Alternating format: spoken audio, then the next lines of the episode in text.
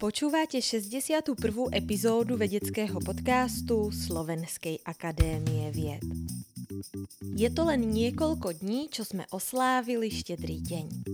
No a aké iné sviatky než Vianoce sú symbolicky tak prepojené so stromami, Obrovské koruny stromov ma vždy fascinovali a verím, že to tak majú aj vedci a vedkyne z Ústavu ekológie Lesa Slovenskej akadémie vied vo zvolenie, ktorý som navštívila.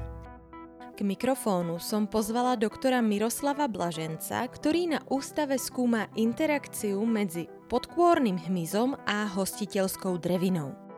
Špecializuje sa na fyziológiu lesa, populačnú dynamiku kórovcov a skúma aj vplyv globálnych zmien na lesné ekosystémy. Ako si hmyz vyberá svojho hostiteľa? Ako môžeme my ľudia pomôcť napadnutým drevinám? Čo si na prechádzkach v lese vedci najviac všímajú? Ako prežívajú vianočné sviatky živé ihličnaté stromčeky v našich bytoch a domoch? Aj o tom bude náš podcast. No predtým, ako začneme mi dovolte poďakovať sa študentskému rádiu INRO za to, že nám prepožíčal svoje priestory na nahrávanie tejto epizódy. Urobte si pohodlie, začíname. Moje meno je Klára Kohoutová. Pán doktor, krásny dobrý deň, vítam vás vo vedeckom podcaste Slovenskej akadémie vied.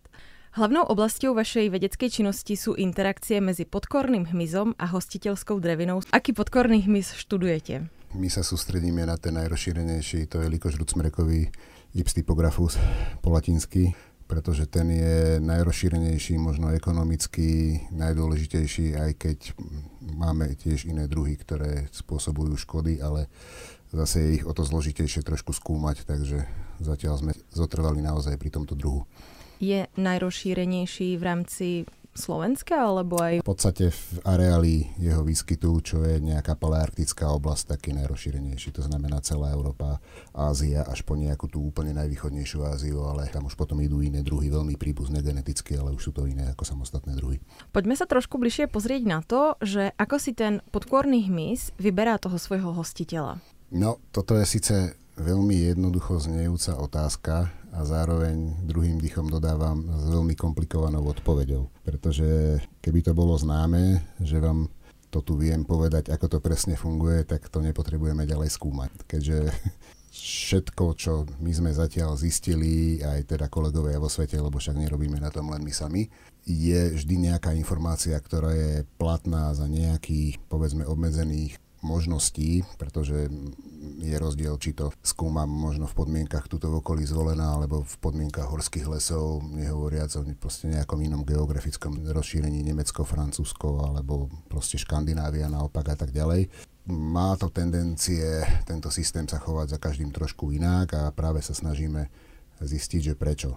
Ono to nie je také úplne jednoduché, lebo to vyhľadávanie toho hostiteľa tým likožrutom v podstate funguje na základe nejakých signálov, ktoré my tak ako vo vede nazývame olfaktorické. To znamená, že nie je to jeden jediný signál, ktorý by ten hmyz spracovával a na základe toho by si toho hostiteľa lokalizoval, vyhľadal a čo je najdôležitejšie, tam v poslednej fáze dochádza k akceptácii toho hostiteľa tzv., ale k tomu sa ešte vrátime. Proste tých signálov, ktoré to kamuflujú rôznym spôsobom je veľa, hej. Možno najjednoduchšie je rozdeliť si to do nejakých takých vrstiev, že vôbec existujú tieto dva organizmy spolu evolučne koexistujú naozaj, že veľmi, veľmi veľa tisíc rokov a zatiaľ sa nestalo ani, že by likožrú zožral smrek, ani, ani že by naozaj potom likožrúd umrel od hladu alebo niečo takéto sa stalo. To znamená, že na to sú tiež vysvetlenia, prečo je to tak. Ale za túto dobu proste ten likožrúd si vytvoril veľmi veľa mechanizmov, akým spôsobom sa chovať, lebo tam si treba uvedomiť dve základné veci. Likožrúd ako hmyz je ten druh, ktorý preferuje radšej teplejšie a suchšie podmienky, pretože to všeobecne hmyzu vyhovuje viacej. Strom ako taký, keďže je to rastlina, ale drevina, ktorá potrebuje proste byť na stanovišti dobre zásob smek, konkrétne aj dobre zásobený vodou relatívne, tak naopak takéto vlhkejšie a chladnejšie počasie je benefit. Hej. Teraz do toho nám prichádza tá globálna zmena, ktorá nám to celé niekam posúva, ale to je zase ďalšia vrstva informácií, ktorá do toho vstupuje. Ono sa to koevolučne vyvinulo asi takým spôsobom, že je nejaká informácia, ktorá je naozaj riadená na úrovni podmienok prostredia. To znamená, že veľký vplyv na to má počasie. A počasie pretože ten hmyz je, proste on prežíva zimu, niekde zalezený opadanke pri stromoch alebo pod kôrou tých stromov, ktoré proste kolonizoval predtým. A na jar on čaká na tzv. dosiahnutie nejakej sumy efektívnych teplôt, sa to volá, kedy on sa vyrojí, keď sa tá teplota napočíta, na to sú proste samozrejme zase vzorce a vtedy dochádza k takému tomu jarnému rojeniu. Vtedy naozaj sa vyrojí veľké množstvo tohto hmyzu, aký je nejaký kalamitný základ, to znamená, že jeho v tom prostredí relatívne veľa a oni začnú hľadať tých hostiteľov. To už potom začína byť trošku zložitejšie, pretože ten konkrétny výber toho hostiteľa je riadený jednak na úrovni chemických signálov, to znamená, že tam ide nejaká chemická ekológia, sa to volá, to znamená, že modulovanie správania sa, ale aj toho hostiteľa, aj, aj toho hmyzu na základe nejakých chemických signálov. To znamená, že ten smrek ako taký vylúčuje nejaké látky, ktoré ten likožrút je schopný detekovať svojimi senzormi, ktoré má v tých svojich tykadielkách krásnych, keby sme si ho pozreli pod mikroskopom a on tie jednotlivé molekuly týchto látok je schopný detekovať a tie molekuly tých látok mu niečo hovoria. Je to nejaký signál pre ňo zatiaľ sme stále v tom stave, že sú to tie prírodzené látky, ktoré sa v tom prostredí vyskytujú, sú proste bežne vyparované proste z toho prostredia alebo z tých stromov. A on sa vie nejakým spôsobom domanévrovať k tým stromom, ktoré zodpovedajú jeho potravnej preferencii. To znamená, keď sa volá likožrút smrekový, tak jeho hlavný hostiteľ bude smrek. To je to asi základné, ktoré by sme si mali proste vysvetliť. To neznamená, že nie je schopný mať nejaký žer aj na nejakých iných drevinách. V Tatrach sa napríklad po kalamite stávalo, že proste bol schopný napadnúť aj limbu, ale mal by preferovať proste ten smrek. Keď on príde k tomu stromu, že teda nájde ten smrek, tak nachádza ďalšia fáza, že on na ňo pristane a teraz toto je fáza, ktorá nie je úplne dobre popísaná doteraz a je ďaleko zložitejšia, pretože potom prichádza veľmi veľký sumár informácií, ktoré musí ten likožrút spracovať na to, aby sa rozhodol, že či ten hostiteľ je pre ňo vhodný. Pretože on, ak sa zle rozhodne, a zle myslím v tomto prípade, že trafí jedinec smreka, ktorý je dobre vitálny, má dobrú obrany schopnosť, začne do ňoho vrtať, tak tá obrany schopnosť toho smreka sa prejaví spôsobom, že ho zaleje živicou. On tým pádom skončil, tam zostane zalepený, uhynie a nie je schopný prekonať túto obrany schopnosť toho smreka. V podstate sám aj tak nikdy nie je, ich musí byť viac, aby to nastalo. Tam tie čísla zase od toho, že koľko ich musí byť, aby tá kolonizácia toho stromu bola úspešná na prelomenie tej obrany schopnosti sa tiež líšia, ale tak možno od 150 do 200 jedincov likožrúta, keď tam príde naraz, tak už je to akože celkom na istotu, ale zase, aby ich prišlo toľko, musia oni nejakým spôsobom cítiť alebo uznať, že ten jedinec je proste vhodný na to. Prepačte, ale mne zaujíma, že ten likožrút môže prísť ku nejakému tomu smrku, no.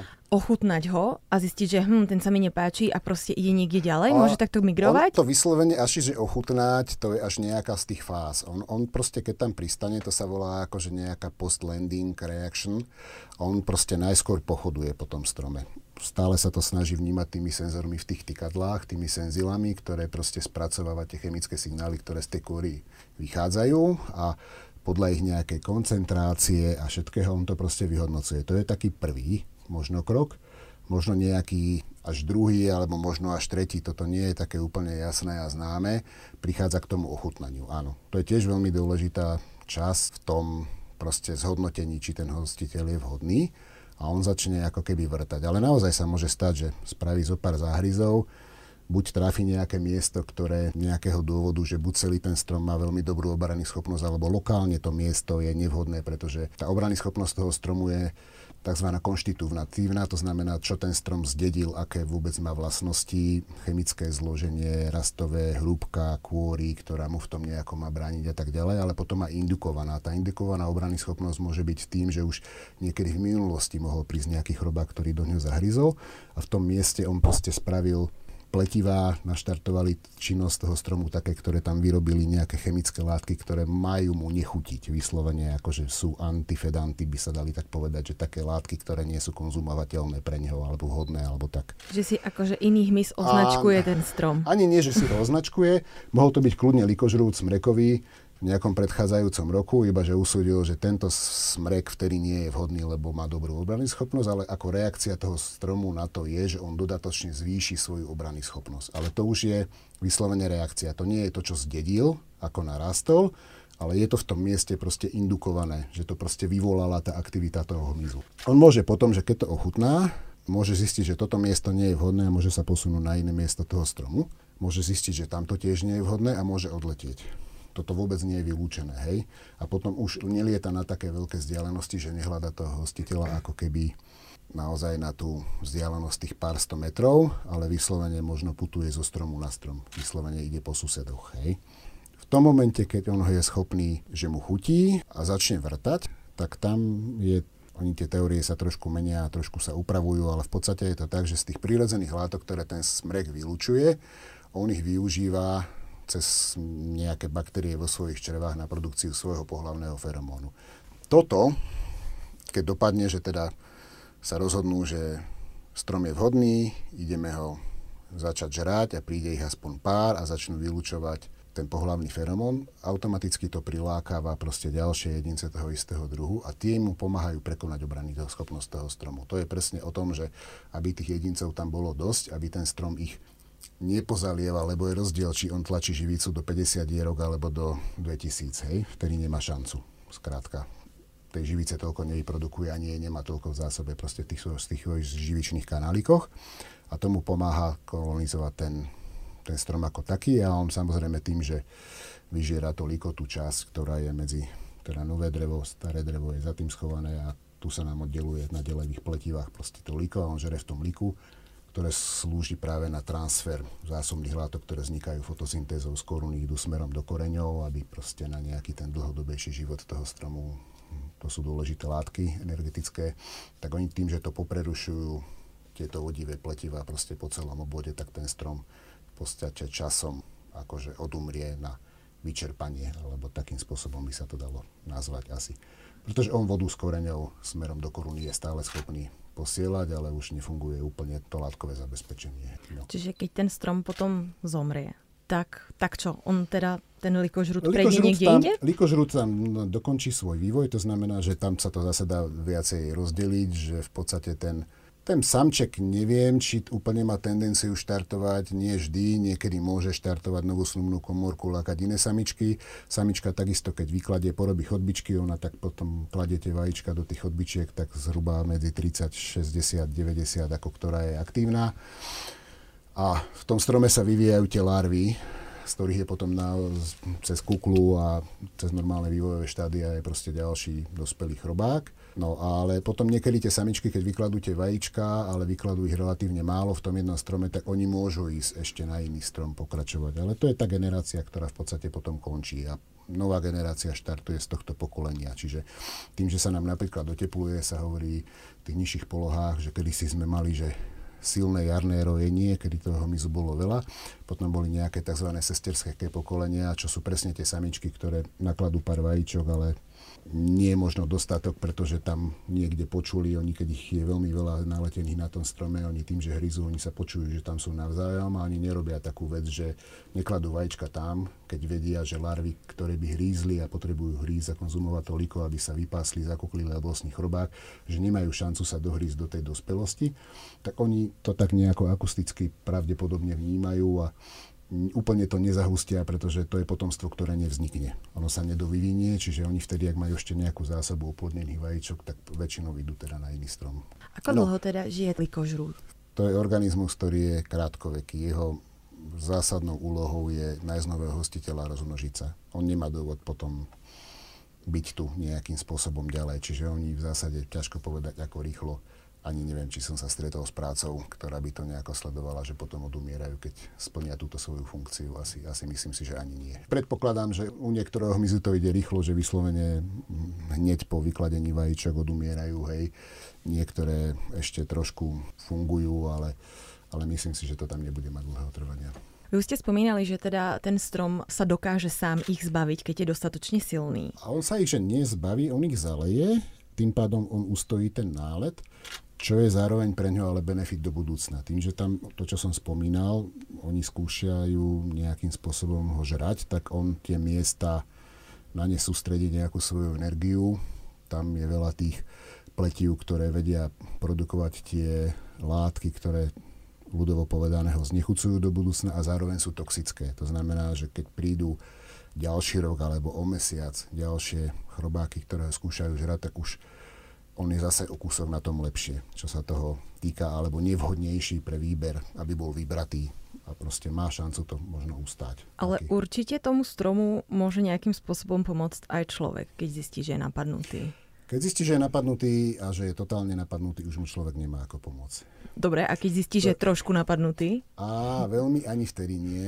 Ono je to také, u niektorých druhov možno hej, ale konkrétne u likožruta smrekového toto sa asi vôbec nemusíme baviť. Tu nemáme šancu my proste pomôcť stromu, ktorý zistíme, že je napadnutý. Tam potom tá pomoc alebo ten manažment toho lesa alebo smrekového porastu alebo ekosystému ako takého, ako to nazveme, je jedno, spočíva v iných metódach. Sú na to nejaké normy, to znamená, že v ideálnom prípade, keď je to v hospodárskom lese, hospodár nájde, identifikuje včas, to je dôležitá informácia, takýto strom, musí ho spíliť, musí ho z toho porostu vytiahnuť a musí ho vytiahnuť, kým to nie je v štádiu proste kukly, pretože keby ho ťahali napríklad ten strom, že je to všetko vyžraté a ťahuje, že to je v štádiu kukly, tak tá kúra, aj keď poodpadáva z toho stromu, ako oni ho ťahajú po tej zemi niekde na ten lesný sklad, tak tá, z tej kukly ešte stále môže ten chrobák vyletieť a môže pokračovať v tom žraní. Čiže tam, aby bol dosiahnutý ten maximálny sanitačný efekt, treba to proste celé z toho porastu zlikvidovať, kým ten chrobák vyletí vôbec, aby mohol pokračovať, alebo aby nemal ani vôbec šancu, že z nejakých takýchto zvyškov, že skôry alebo dačoho. Mm-hmm. Zároveň, keď už sa to stane, to je taká dosť podceňovaná záležitosť a hlavne pri sledovaní nejakých prírodných procesov, ono stále je lepšie to, čo je väčší spor medzi nejakými ochranármi a lesníkmi, ale proste život to ukazuje. To už mám strom, z ktorého mi ten likožút vyletel, a neviem ho identifikovať niekde na najbližších stromoch, že tam by sa mi posunul, tak je stále lepšie pre ten zostávajúci porast ten smrek už tam nechať. Minimálne povedzme, že do zimy, hej? Pretože on ten predchádzajúci smrek, potom jeho odumieranie proste prebieha tak, že áno, tým, že tá kôra je vyžraná, možno najskôr spadne tá kôra. To spôsobí to, že teraz si predstavte, že tá kôra spadne dole ku koreňu alebo k tomu koreňovému nábehu a funguje to ako keď vy si do zahradky zamulčujete dáte tam nejakú kôru. Proste je jej veľká vrstva, jedna sú v nej živiny a jednak ona zabraňuje relatívne slušne prerastaniu proste vysokých bylín. A keďže smrek konkrétne je proste druh, ktorý sa má šancu rozmnožiť len na tzv. mŕtvom dreve, nie je v konkurencii proste iných rastlín, tak ono to je úžasný benefit proste pre, pre nasledujúce pokolenia, keď sa tam niekde chytí proste to semienko a začne rásť, že tá kúra, ktorá tam napadala, proste jednak sú to živiny, Jednak je tam ten mulč, ktorý tomu semienku vyhovuje, ale tým bylinám nie, čiže on odstraníme ako keby konkurenciu, vie sa tam tým pádom ten semenáčik dostať a má šancu proste doraz nejakého. A plus ďalšia vec je, že keby to bolo, že úplne, že povedzme, že v pralese alebo v prírodnej rezervácii zostane tam ten strom úplne, tak on napríklad veľký benefit je aj voči nejakému snehu alebo dačomu, pretože jednak je to nejaká fyzikálna bariéra, keď je to na svahu, ten sneh, keď sa posúva po tom svahu, tak tie semenáčeky by mohol vykoreniť alebo niečo podobné. Čiže toto je prvá vec. A druhá vec, keď na neho svieti slniečko na ten kmeň, alebo aj zlomený kmeň, to sa volá štom, keď je to v nejakej takej výške, tak ten sneh sa topí, keďže to je akumulátor tepla, tak sa topí v okolí toho stromu. A tým pádom ten semenáček je skôr mimo snehu, je skôr na svetle, môže rásť, zase, zase z toho benefituje. Čiže takto bežia prírodné procesy, ale aj v tom hospodárskom lese, keď už ten chrobák z neho vyletí, má zmysel to nechať do zimy z toho dôvodu, že to, čo som začal, že spadne tá kôra, to je prvý krok, potom začnú padať ihlice, to je druhý krok, potom začnú padať proste tie jemné konáriky, ale on stále spôsobuje nejaký tieň tým stromom, ktoré sú za ním. Pretože o čo ide? Ide o to, že keby sme ten strom zobrali, tak tie stromy, ktoré celý život rastli v nejakom zapojenom poraste a sú naučené na nejakú intenzitu svetla, zrazu majú šok naozaj majú relatívne veľký stres z náhleho svetlenia, veľký príkon energie zo slnka, veľké potreby transpirácie, pretože slnko je ten faktor, ktorý proste spôsobuje tú informáciu, že ťahaj vodu s koreňou a chlať moje môj asimilačný aparát, aby si vôbec všetky fyziologické procesy fungovali. A tuto sa dostávame do problému, ak by bola koincidencia, že mám málo vody v pôde a zároveň vysoké požiadavky na túto transpiráciu na tých stromoch, tak stupňuje ten stres. Pridáva sa mi stres zo sucha a tak ďalej a proste takéto stresované jedince potom sú zase vystavené k tomu, aby ich proste niečo poškodilo buď zase ďalšia generácia podkúrneho mizu alebo tak ďalej. Čiže ten, ten strom, keď my ho tam necháme, aj keď je vyletený, on robí to tienenie a dáva šancu, časovú šancu tým stromom za ním sa postupne pripravovať na tie meniace sa podmienky.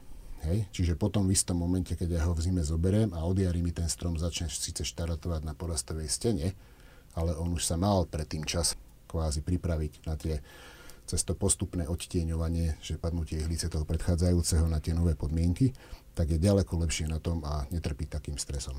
To sú také veci, ktoré sú dosť podceňované a ja viem, že sú nejaké normy, ktoré to prikazujú nejakým spôsobom manažovať a tak ďalej, ale v zásade sú, sú v kontradikcii s tým, ako ten systém beží a aká, aká je logika za tým.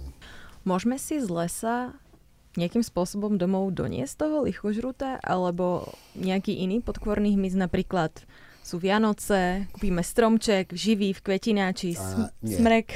A na Vianočnom stromčeku nebude, pretože Vianočný stromček je mladý a nehovorím, že tam nemôžu byť nejaké druhy podkorného hmyzu, ale také, čo sú iba v tých tenkých pletivách, čiže úplne iné než tento dôležitý a zase druhým dýchom dodávam, keby tam bol, tak vidíte to na tom stromčeku a ten stromček v zásade nie je pekný. Tie konáriky by mal také popresíchané a nikto by taký vianočný stromček asi nechcel, čiže by bol nepredajný alebo niečo podobné. Takže myslím si, že toto asi nehrozí. Dobre, tak som kreatívna žienka, ktorá si chodí do lesa po kôru, ktorá je opadaná, alebo z toho niečo vyrábam. No. Kôra nespadne bez toho, aby jej pomohol likožrút, áno. Takže Čiže si ho môžem doniesť. Môžete si ho doniesť, ale v zásade druhým dýchom dodávam, ako náhle ho dáte do tepla tak ak je tam zimujúci, tak on sa síce preberie, rozhýbe, niekde sa vám skúsi poletovať, ale tým, že sa nedostane k žiadnemu žrádlu, ľudovo povedané, lebo to je jeho hlavný drive, keď už má istú teplotu, ktorá mu hovorí, štartuje a chod jesť, hej, tak v podstate on asi uhynie pravdepodobne. Čiže on sa nemôže zakusnúť do nábytku, nie, alebo... Za, za, záclony a nábytok vám jesť nebude. Ale... Alebo do nejakej interiérovej nie, rastliny. Nie, tým, že on je likožrudom, naozaj potrebuje živé liko. To nie je drevokazný druh, hej. To nie, nie, proste sú aj druhy, ktoré sú vyslovene, že idú do dreva, hej. Drevokaz čiarovaný, alebo proste takéto druhy, ktoré, ktoré naozaj sú problémom. Tie ak by ste mali taký vyslovene naturálny nábytok zbuchaný z neopracovaných dosiek, nelakovaných, neimpregnovaných, tam to riziko hrozí, ale pri likožrtových smrekovom určite nie. A keď už som načala tú tému Vánoc, tak e, na chvíľku odbočíme od hmyzu, pretože by určite mnohých našich poslucháčov a posluchačky zaujímalo, lebo je to v poslednej dobe dosť taká téma, tie vianočné stromčeky v tých kvetináčov. Majú vlastne vôbec šancu na prežitie, keď ich zoberieme domov a potom ich niekde vysadíme? Majú, ale samozrejme, že je to závislé od, od definície podmienok. Zásadný problém pri týchto črepovaných vianočných stromčekoch je ten, že oni predtým rástli niekde na nejakej veľkej ploche, nejaký stroj ich proste prišiel, vybral a vrazil ich do relatívne malého kvetináča, aby to nebolo ťažké črepníka. Relatívne malý, aj stále 40 cm je relatívne malý, pretože ten stromček, ktorý vy bežne chcete na Vianoce, má možno 7 rokov. Hej. Za tých 7 rokov, tak ako má priemet koruny, zhruba si predstavte, že taký má priemet koreňového systému dole. Čiže vy ho orežete možno na štvrtinku, zásadný šok a zásadný problém pre ten stromček.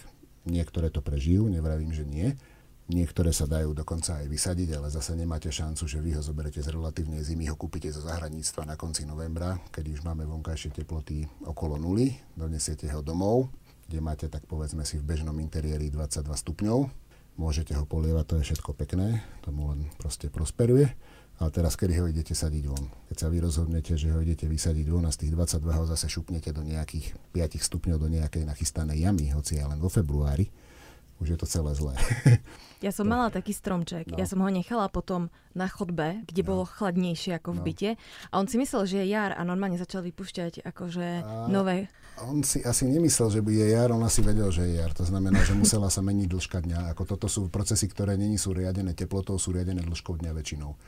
To znamená, že buď tam bolo ambientné svetlo zvýšené, často sa zapínalo nejaké svetlo, ktoré malo spektrum, ktoré pripomínalo denné svetlo na tej chodbe, alebo tam proste naozaj to bola čas roka, ktorá proste už sa deň predlžoval a on už mal potrebu a mohla to byť častočne stresová reakcia, že už sa mi deň predlžoval, možno ešte nie tak, ako by som bežne potreboval, ale mám málo koreňového a ako tak som pri silách, tak vytlačím nového mladý a skúsim dať čo so sebou spraviť. Možno, možno toto bol výsledok alebo dôsledok.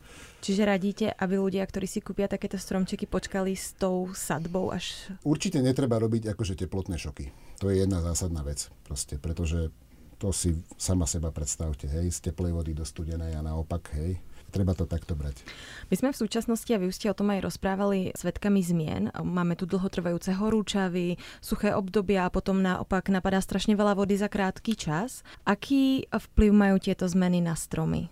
Ako na ktoré? My máme na Slovensku takú jedinečnú možnosť tým, že sme horská krajina, alebo aj horská krajina, nielen nížiny, čiže my tu máme niečo, čo sa volá tzv. výšková vegetačná stupňovitosť. Keby sme sa nebavili iba o smreku a o tomto, čo sme začali, ale o iných druhoch drevín, čiže ja neviem, zo spodu, keď ideme, tak tá stupňovitosť je, že máme nejaký dubový stupeň, potom nejaký dubovo-bukový a otáča sa nám to postupne v nejakom piatom tom výškovom stupni, to je presne ten, kde je buk jedla smrek.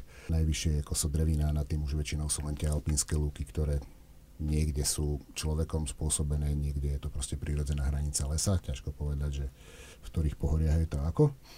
To, že je teplo, aj tým, že sa nám zvyšuje CO2 v atmosfére, v podstate môže spôsobiť niektorým druhom, že v tých podmienkach, ktorých predtým rástli, sa im môže začať dariť lepšie pretože sa dostanú ako keby do lepších podmienok a teraz z dvoch dôvodov. Len čistotou zmenou teplotou a tým vyšším CO2, lebo CO2 je v podstate prvok, ktoré stromy zužitkovávajú na produkciu biomasy, to si povedzme, to je typický skleníkový efekt, preto sa pestujú aj rastliny v skleníku, že vy viete zvýšiť hladinu, okrem teploty viete zvýšiť hladinu CO2 a proste tie rastliny to proste zužitkujú nejakým spôsobom na svoj rast. Toto nám nastáva prirodzene proste v atmosfére.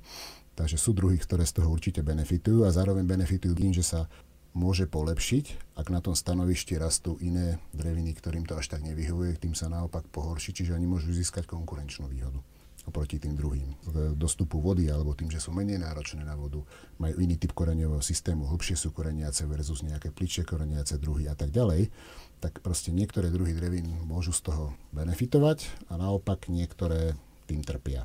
Väčšina, asi by sme sa zhodli, trpí takouto relatívne dlhými, horúcimi a bezražkovými periódami, pretože toto je zásadný problém, že keď my máme sucho, zároveň nám svieti slnko, je tá potreba tej transpirácie, ten strom potrebuje. Buď on nerobí nič a vtedy sa zastavuje rast, aj všetky fyziologické procesy, alebo keď sa snaží niečo robiť, tak on proste potrebuje tú vodu, aby uchladil tie svoje proste asimilačné aparáty pri nejakej pracovnej teplote, nazvime to a vtedy tú vodu k tomu potrebuje.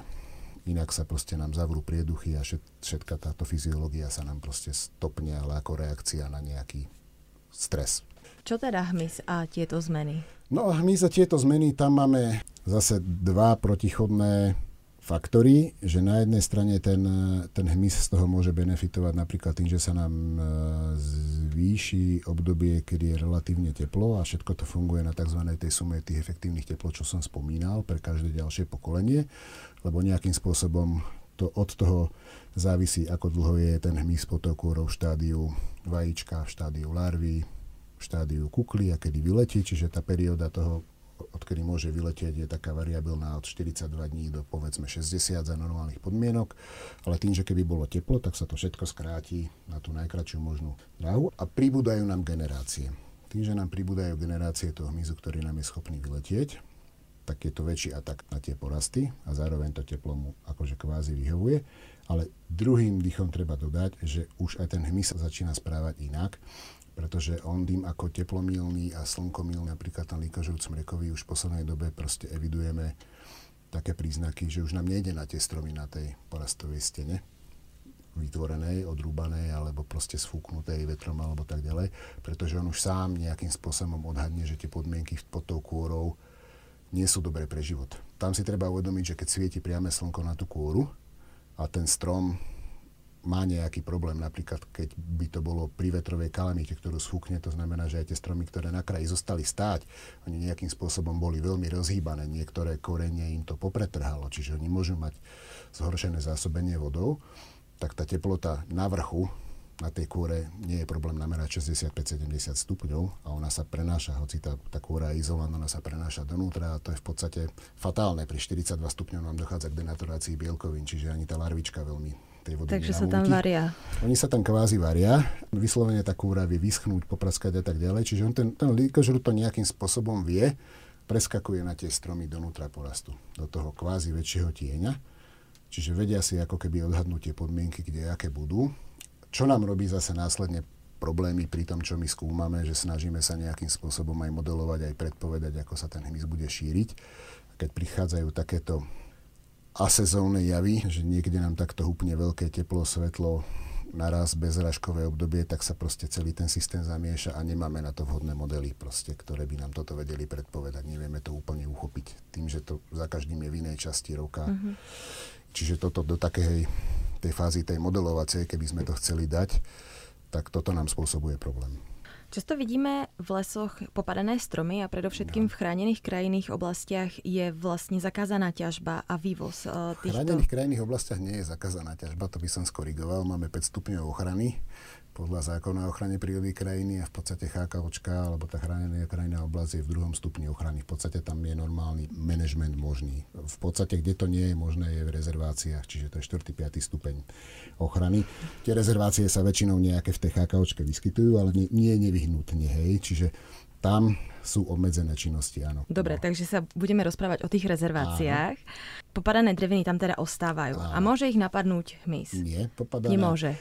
Keď už to leží na zemi, už to nie je niečo, čo je pre podkôrny hmyz. Je tam fúra iného hmyzu, ale je to úplne úžasné práve tým, že je toto sa volá mŕtve drevo, na to je viazaných toľko druhov organizmov, akože neskutočne, že to drevo ležiace na zemi s tými množstvami organizmov od húb, ktoré ho rozkladajú cez hmyz a tak ďalej, to je vyslovene akože štúdia biodiverzity a v podstate by sa dalo povedať, že to mŕtve drevo je ďaleko živšie, než bolo predtým. Hej. Naozaj, toto sú úžasné veci. Čiže toto nie je problém, ktorý by mal vplyv na nejaké ohrozenie nejakých ekonomických záujmov v okolí tých rezervácií alebo nejako takto, keby sme sa na to chceli pozerať. Čiže pre ten podkôrny hmyz je vlastne prioritou živý strom. Musí byť živý strom, samozrejme, lebo oni potrebujú živé, živé líko. A to živé líko je len pri živom strome. V podstate mm-hmm. akýkoľvek strom, ktorý spadne, to sú prvé štruktúry, ktoré odumierajú. Proste je líko, pretože nie je vyživované tými látkami, ktoré idú z tej fotosyntézy a proste odumiera. My sme si nedávno pripomínali 19 rokov od vychrice, ktorá zdevastovala Vysoké Tatry. Áno. Ako hodnotíte stav lesov v tomto prostredí dnes? To je zložité a ja som ten, ktorý preferuje ten výsledok toho lesa, ktorý nastal na tých územiach, ktoré nejakým spôsobom neboli spracované. Vysvetlím prečo. To, čo veľmi dlho klálo oči tým obospodarovateľom, ale hoci to bola rezervácia, ja neviem, Tichá Koprova dolina, ktoré sa nespracovali, keď sa tam teraz prejdete, tak naozaj vidíte úžasný základ budúceho rozmanitého lesa vhodného pre tie podmienky to, čo sa spracovalo dole nižšie všetko od toho, alebo pod tými Tatrami, kde idete. Teraz po tých 19 rokoch to vyzerá relatívne, že sem tam je tam nejaký strom z tých činností, ktoré oni sa tam snažili spraviť z nejakých zalesňovačiek a tak ďalej, ale treba povedať, že zalesňovali to možno nie úplne najvhodnejším materiálom, pretože keď je takáto veľká kalamitná plocha, nie je to niečo plánované, čiže vám škôlky nevypestujú dostatok materiálu pre daný rok, aby vy by ste vedeli toto zálesniť. Ani to nespravíte v priebehu dvoch rokov také, také množstvo materiálu.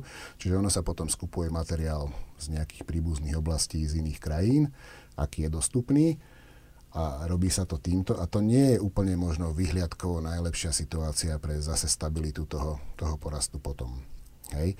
Čiže z môjho pohľadu ja po Tatrách chodím, všímam si to, a keby som to bral ako čisto nehospodársky záujem, čo si myslím, že v tých rezerváciách a Tatrách by malo byť na prvom mieste, tak ďaleko lepší výsledok dosiahne tá príroda sama. Ešte s dôrazom na to, že sú zachované tie procesy, ktoré by takto mali bežať. Lebo tu si my musíme uvedomiť jednu podstatnú vec. Koncept stále zeleného, pekného smrekového lesa v podstate neexistuje pretože ten každý jedinec má nejakú životnosť a na konci tej životnosti sa s ním niečo stane. Buď ho svúkne vietor, alebo ho zožer likožrút, alebo kombinácia, najskôr vietor, potom likožrút sa mi tam šíri, alebo proste odumie na nejakú inú lokálnu zmenu podmienok v okolí, hej, tam strhne nejaký svah, niečo sa mu poruší na koreňoch. Proste mm, vždy nastane niečo, čo proste jeho životnosť ukončí extrémnych prípadoch na Slovensku 160-180 rokov, hej, ale proste potom je koniec. Čiže taká tá naša turistická predstava pekných zelených, vždy zelených tatier je nonsens. Hej, toto sa nedá dosiahnuť nejakými opatreniami, ani lesníckými, ani ochranárskymi. Pričom ochranári prírody viacej ich zaujíma ten proces ako taký. A keď už toto niečo nastane, tak je to proste je to ukážka, tý, ako tých procesy bežia. Plus tie procesy tým, že bežia prirodzene a relatívne pomaly, že nie je to taký ten rýchly zásah človeka, že tuto to vyčistím a tuto niečo nasadím. Už v rámci toho procesu, toho vývoja, toho následného porastu, tie prírodné procesy sami selektujú proste druhy drevín a ich množstvo v nejakom časovo-priestorovom merítku, ktoré sú tam práve vhodné. To sa samozrejme, ako to bude dorastať, bude meniť, hej. Ale vždy by to malo smerovať v našich podmienkach nejakému maximálne možnému stabilnému porastu alebo ekosystému v daných podmienkach v danom čase. A toto my úplne ako ľudskou činnosťou dosiahnuť nevieme. Áno, rozdielil by som to. Toto sa bavíme o prírodných rezerváciách, kde toto všetko má zmysel sledovať tie procesy, má zmysel sa z nich učiť, má zmysel sa učiť, akým spôsobom sú sa schopné adaptovať na zmenu klímy. Má zmysel veľmi veľa vecí v tomto, preto tie rezervácie potrebujeme.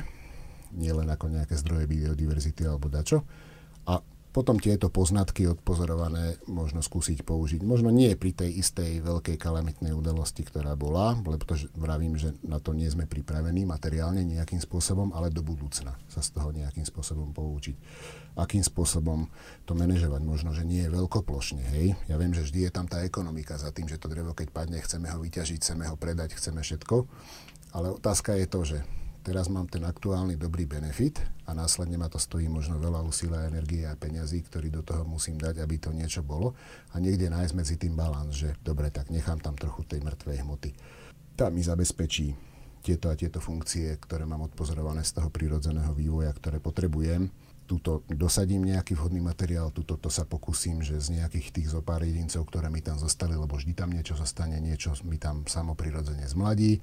A mám šancu možno síce s ľudským zásahom, ale vygenerovať nejaký, nejaký porast, proste, ktorý bude takou lepšou kópiou toho, čo chcem dosiahnuť, ako takouto prvoplánovou hospodárskou, že zase nejaký rovnoveký porast, ktorý dopredu ho zakladám s tým, že viem, že možno za 60 rokov budem mať ten istý problém, ktorý nastal predtým. V rámci svojej práce dokážete na základe poznania prognozovať rozsah a lokalizovať poškodenie smrkových porastov na budúci rok. To ma zaujalo a mňa by zaujímalo teda, že aký bude ten rok 24? Takto položená otázka je na vešteckú gulu. ono to funguje v nejakej mierke a pri nejakom poznaní procesov. My máme taký systém, ktorý sa vyvíja na našom ústave aj v spolupráci s kolegami z Technickou univerzitou a začalo to niekedy dávno na takom slovensko-belgickom projekte, ktorý sme mali, ktorý sa volá Tanabo, čo bola skratka ešte tesne pred tou kalamitou. V 2004 končil ten projekt, to bolo ako Tatra National Park Bar Beetle Outbreak, pretože tam sme sa snažili tie predchádzajúce kalamity, ktoré boli menšie nejakým spôsobom modelovať a pozrieť sa na to a vyrobiť nejaký ten systém pre podporu rozhodovania. Decision Support System sa to volá v angličtine. Ktoré kroky, keď robím, ako mi ovplyvňujú v budúcom roku, čo sa mi tam bude diať. Naozaj ono to funguje na celé Slovensko toto nie sme schopní spraviť, pretože do toho vstupuje veľmi veľa faktorov, ale v nejakých izolovaných, dobre opísaných a dobre dátami podložených oblastiach sme proste schopní, a s tým, že poznáme históriu toho územia, že máme proste či už nejaké satelitné snímky, kde si to vieme pozrieť spätne aspoň 8-10 rokov a vieme zo záznamu o lesohospodárskej činnosti, proste aké opatrenia tam boli robené, aký to malo efekt. A vidíme to my na tých snímkach, že ako sa to prejavovalo, tak vieme vytvoriť proste model, ktorý nám povie, že pri takomto rozsahu poškodenia v tomto roku a s tým, že tie gradácie chodia v nejakých cykloch, čiže my vieme zhruba na ktorej časti tej sinusoidy sa nachádzame, pretože ona sa opakuje v nejakých ročných obdobiach, tak vieme, že tej hmoty pravdepodobne napadnú tej budúci rok, ak som niekde na stúpajúcej časti tej sinusoidy môže byť viac, pracujeme s, nie s absolútnym číslom, ale s nejakými scenármi optimistickým, realistickým a pesimistickým, čiže optimisticky bude ho menej. Zhruba takto to predpokladáme realisticky a pesimisticky je, že dobre, niečo sme zanedbali a môže toho byť ďaleko viac, hej, čiže robí sa to takýmto spôsobom a dá nám to predpoveď, že áno, ak to budeme robiť takto, v Lani toho bolo takto, história tohto územia je takáto, sme na stúpajúcej krivke, ešte budúci rok nás čaká na výmeru alebo na metre kubické dreva zhruba takýto rozsah poškodenia, to je tá prvá časť. Potom tá druhá zaujímavejšia je, je zhruba predpoklad aj lokalizáciu toho poškodenia, pretože to je to dôležité, čo som vravel na začiatku, že ako pomôcť tomu porastu, to znamená, že nasmerovať toho hospodára, že tam sa choď pozrieť, tam sa asi niečo deje, aby keď má veľké územie, ktoré nestíha kontrolovať a on tam naozaj príde a niečo sa tam deje, tak vie relatívne včas zasiahnuť a vie to drevo spracovať, vytiahnuť z toho porastu a trošku stlmiť tú kalamitu. Hej. Čiže o toto zhruba ide. Toto je tá ročná prognoza dopredu. A ešte tam je taká časť, ktorú voláme tzv. operatívna. A to je taká, že ak tam máme zo pár meteostaníc a sledujeme príkon slnka cez nejaký parameter globálnej radiácie, zrážky, teplotu vzduchu a tak ďalej, tak vieme modelovať dva fenologické javy. Jeden je vývoj toho likožruta pod kôrou, že kedy zhruba bude lietať, čo je tiež dôležitá informácia, pretože keď sme v horskom teréne, tak na rôznych častiach severných svahov, južných svahov je to proste v iných dátumoch a tiež sa treba na to sústrediť.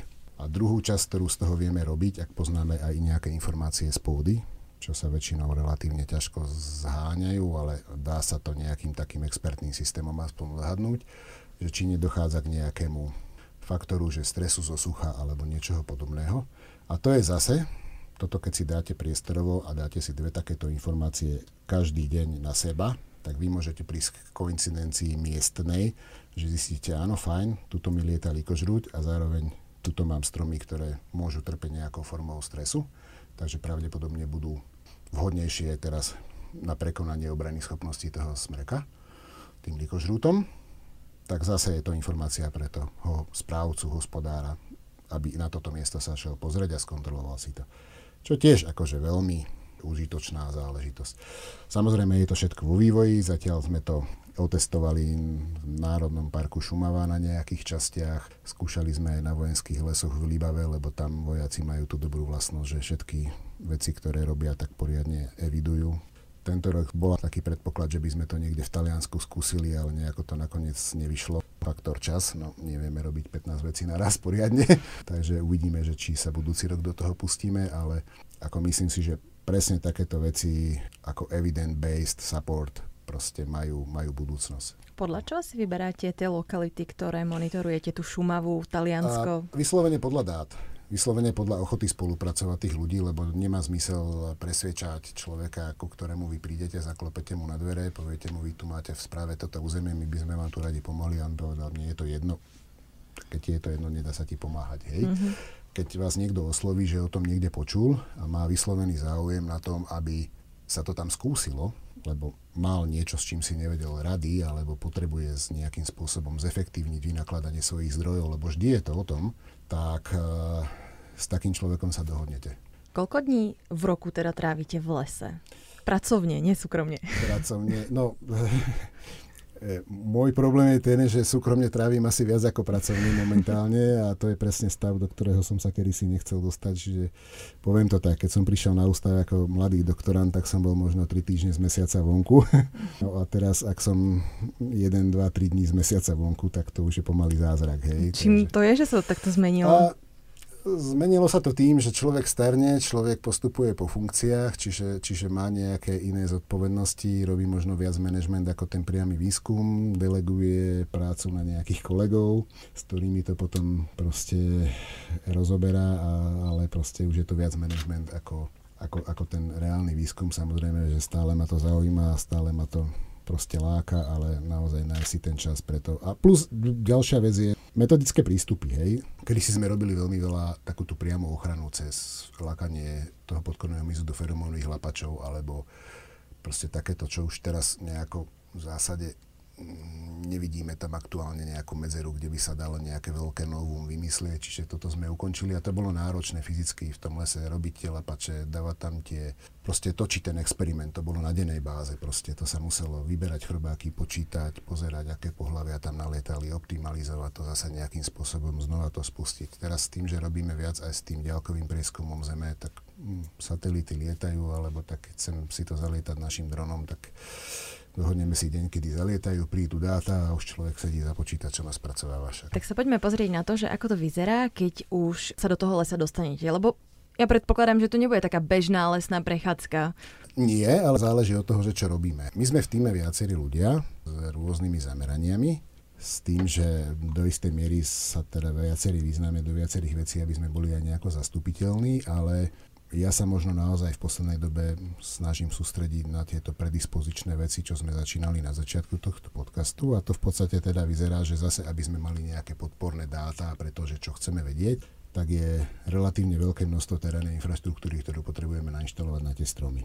Čiže my máme zariadenia, ktoré nám merajú teplotu, z oslnenej zatenenej strany merajú nám prietok vody kmení, to sa volá tzv. subflow, merajú nám normálna meteostajnička, ktorá merá proste globálnu radiáciu, zrážky, teplotu vlhkosť vzduchu a plus v pôde, keďže potrebujeme aj tú informáciu o tej, o tej dostupnej vode v pôde, tak meráme tzv. sací potenciál pôdy. Čiže toto treba všetko nainštalovať a teraz ako podľa toho, koľko toho zariadenia máte, ale bežne inštalujeme tak 12 až 18 stromov. Čiže to je taká kampaň, ktorá je niekedy na 2, niekedy na 3 dní. Potom, keďže sme na Slovensku a nedovolili sme si zatiaľ v týchto podmienkach, kde robíme, poháňať to napríklad cez nejaký solárny panel, aby nám ho takto nekúpil na takú chalupu, tak proste chodí sa tam s baterkami, ktoré treba meniť a to sú ťažké akumulátory, také podobné ako bývajú v autách, ale s iným napätím, čiže keď nám ich aj niekto kúpi, tak dá ich do auta, zistí, že nenaštartuje, ale to už no, on má kopu olova zbytočného a nám to Takže chýba. nie je dobré hovoriť, že kam idete s tým, aby to ľudia a, nezistili. sa to snažíme schovávať, áno, akože najhoršie sú takí tí, ja neviem, či to nazvať hubári, to, že tí koľkokrát potom prídu a vidia, že uh, tu idú dráty, hej, tak teraz už len tak z recesie zoberie nôž a prereze to, koľko je tam medí. No tej medí je tam málo, jemu sa to neoplatí brať, ale my sme bez dát, hej, kým, kým to zreparujeme. No. Alebo nájdu po dráte, kde je schovaný akumulátor, no zoberú ho, dajú si s tým robotu, no ale potom potom naozaj zistia, že 72 Ah hodinový, super, dám si to do auta, no ale nenaštartuje, lebo to napätie je tam trošku iné, hej. Takže na štartovanie auta je to málo, na to, aby nám bežali prístroje, je to dosť, hej. To sú také veci, ktoré proste naozaj je to kampaň, niekedy len ten predvýber tých stromov, že tým, že robíme veľa tých chemických signálov, tak musíme navzorkovať akože líkosť veľa stromov, spraviť si nejaké analýzy dopredu, zistiť si, aké ako sa nám to tam rozstyluje, kde sú tie vlastnosti, potom z toho veľkého súboru 60-70 stromov vybrať si tie, na ktoré budeme inštalovať tie, tie senzory, proste tých nejakých 12-18. No a potom, okrem tých výmeny batérií, tak sa robia také, že už keď sú také tie podmienky, že by mohol byť ten hmyz aktívny, tak v poslednej dobe sme robili tzv. inokulačné boxy, to sme dali také búdky na ten strom, kde smerom k stromu bola tá kôra voľná, inde bola búdka s pletivom do toho sme dali chrobákov rozdelených na samčekov a samičky na jeden deň. V ten istý deň sme merali nejaké chemické parametre a pozerali sme sa, že či sa nám zavrtajú. A to je presne ten moment tej akceptácie toho hostiteľa. A keď to potom spätne sa pozriete, že dobre, tento strom do tohto mi vrtali, pozrite sa na nejaké chemické spektrum toho stromu, pozrite sa na nejakú jeho fyziológiu, koľko vody v ňom tieklo a tak ďalej, čiže viete tam nejaký ten, ten stres prípadne máme to zalietané ešte dronom a máme nejaké hyperspektrálne alebo termálne snímky k tomu, tak vám to dáva takú peknú mozaiku, aby vy ste zložili tú informáciu, že čo všetko a akou mierou vplýva na to, že tento strom bol ten, ktorý oni žrali a že viac menej ho akceptovali ako hostiteľa. Zmenila vám teda nejakým spôsobom vaša profesia, váš život? Určite zmenila, hej, ako človek stále preniká hĺbšie a hĺbšie do nejakých poznatkov, možno potom bojuje s takým tým, čo veľa ľudí asi nemá ten problém, ale ja tým, že som ekológ, ja sa snažím vždy veľmi veľa vedieť a veľmi veľa spájať informácií dokopy. Možno nie ísť až tak veľmi hlboko do nejakej špecializácie, aj keď aj to sa snažím v niektorých krokoch, ale zase nie všade, lebo hlavu mám len jednu. Ale nové a nové ako keby vrstvy informácií vám vždy otvoria nejaké ďalšie dvere a to je super na tom. To je, to je dôvod, prečo ma proste veda baví. Keď sa proste vznikne nejaký problém a treba si klásť nové otázky a treba hľadať, akým spôsobom vôbec pristupovať k ich riešeniu, aby sme dostali aspoň aké také odpovede, tak to, toto je super. A, no, by ste sa pýtali mojej rodiny, tak asi vám povie, že áno, som s tým nejakým spôsobom postihnutý. Takže keď idete s rodinou do lesa, tak prvé, čo si všímate je? Ja keď idem s rodinou do lesa, ja si všímam všetko to, čo ma profesionálne zaujíma. V podstate to aj komentujem. Komentujem to preto, aby tomu rozumeli aj druhý a tým pádom, že moja manželka má tú istú školu, čo ja, čiže veľa veciam rozumie. Na deti sa to snažíme takisto nejakým spôsobom preniesť, aj keď už si na staršieho to až tak veľmi nezaujíma, ten tak vyzerá, že sa vyberie iným smerom vo svojom živote, ale ešte dceru aspoň zatiaľ, hej, takže áno. A keď e, sa už dostanete do toho lesa, tak ste no. niekde tu v zvolenie alebo aj niekde inde? Ako súkromne či pracovne? Pracovne. Pracovne, no pracovne pracujeme tam, kde sa dá pracovať a to, že kde sa dá pracovať, my sme limitovaní tým, že keďže riešime smreka likožrúta, tak sú to takéto lokality. To znamená, že dosť sme robili aj v okolí zvolená, tuto na, na Polanie a podobne, pretože tu bol problém. Aktuálne ten problém je taký, že už tuto mm, nie sú veľmi vhodné tie porasty na to, aby sme riešili to, čo potrebujeme, lebo už sú to sfragmentované, rozbité, rozpílené a, a tak ďalej. Takže sa posúvame niekde na spodok nízkych Tatier sme teraz boli na úrovni Beňušu a tak a zase vyzerá, že tam tá plocha končí, pretože už tam ten mlíkožrú trošku pokročil, takže zase si budeme hľadať nejaké nové útočisko. Ale to je vždy také, že mm, toto je presne ten moment, kedy to ešte nemá úplne zmysel robiť, pretože za takú zimu sa môže toho udiať v tom lese veľmi veľa a fixovať sa teraz na nejaké miesto, že tamto vyzerá super, tam by mohlo byť, no prídete na jara, je všetko inak, hej, či už vychrica, alebo sneh, alebo niečo podobné vám tam dačo nejakú šarapatu spôsobí, takže, takže jar je takéto obdobie, kedy, kedy treba hľadať nové miesta. Nové, miesta, áno. Rubrika Buď alebo Príroda alebo mesto? Príroda v meste síce bývam, mám tú prácu, ale ako mm, oddychnem si viacej v prírode, aj v podstate sa snažíme relaxovať v prírode ako rodina, takže asi, asi za to príroda. No. Slovenská kuchyňa alebo zahraničná? Ja mám rada aj to, aj to. Najobľúbenejšie jedlo? To nemám, takto by som to nedefinoval. Ja mám rád také jedlo, akože mm, dobré jedlo mám rád, ale že najobľúbenejšie asi, to tiež záleží od nálady, od ročného obdobia, od neviem čoho na jeseň dobrá tekvica, super vec. Hej. V zime úplne iné záležitosti, kapustnice vôbec, alebo také jedla z kyslé kapusty. V lete zelenina mi stačí so sírom, dobrým sírom. Proste netreba viacej. Vietor alebo horúčavy? Ja som z roviny, mne vietor nevadí, mne, mne nefúka do uší a horúčavy naozaj nemusím. Ale ja som z Osenice, to je záhorie, tam fúkalo tiež vždy dosť. Tuto som teraz v tejto kotlinke, tu už menej fúka. Batoh alebo kufor? Batoh. Dole sa blbo s kufrom, nie? Ale ja aj lietam s batohom. Ja som ten extrémista, ktorý neťahá kufrík za sebou, ale mám batoh. Šach alebo človeče, nehnevaj sa? Asi šach. Ja rád rozmýšľam, rád rozmýšľam o veľa krokoch dopredu, rád rozmýšľam o tom, čo spravia aj druhí ľudia, alebo aj keď nie ľudia, že ako by to sa mohlo vyvinúť a to je tak viac ten šach ako tá náhoda pri tom hádzaní tou kostkou. Alebo to sa nerad rád. hnevate? A, to asi nie je to, ale, ale hádzanie kockou ako považujem za stochastický jav, to znamená, že nemám to v rukách, hej. To je také niečo, čo nie úplne mne sedí do mojej povahy. Ako vyzerajú sobotné rána u vás doma? Ako ktoré? Nie, niekedy niekam cestujeme a vtedy sa stáva a ide sa, niekedy ideme na výlet, stáva sa, ide sa na výlet. Väčšinou sa snažíme cez víkendy byť vonku, takže tomu, tomu podriadujeme, ak nie je, že niekto z rodiny chorý alebo niečo podobné, tak áno. Ako ten, ten deň treba byť vonku, proste vyčistiť hlavu po týždni a tak ďalej. Hovorí sa, že čas strávený v lese sa neráta, lebo človek popri tom relaxuje. Relaxujete aj vy v lese, alebo je to pre vás skôr druhá kancelária? Čas strávený v lese sa ráta. A ráta sa presne preto, že za každým tam človek vidí niečo iné a sú to, sú to vždy nové a nové zážitky a úplne kľudne ja môžem ísť na to isté miesto, do toho istého lesa 20 krát do roka a vždy tam človek vidí niečo iné, je to v iných farbách, iné počasie okolo, iné veci, druhy dorástli, či sú listy, či nie sú listy, zima, leto, jar, jeseň. A ráta sa to, lebo je to veľmi veľa proste zážitkov, ktoré, ktoré pomáhajú človeku áno, zregenerovať na jednej strane, ale na druhej strane, aj keď ste dobre všímavá a viete, čo si máte všímať, aj vám to na pozadí predsa len niečo z tej práce beží a v niečom sa utvrdzujete alebo pomáha vám to rozmýšľať.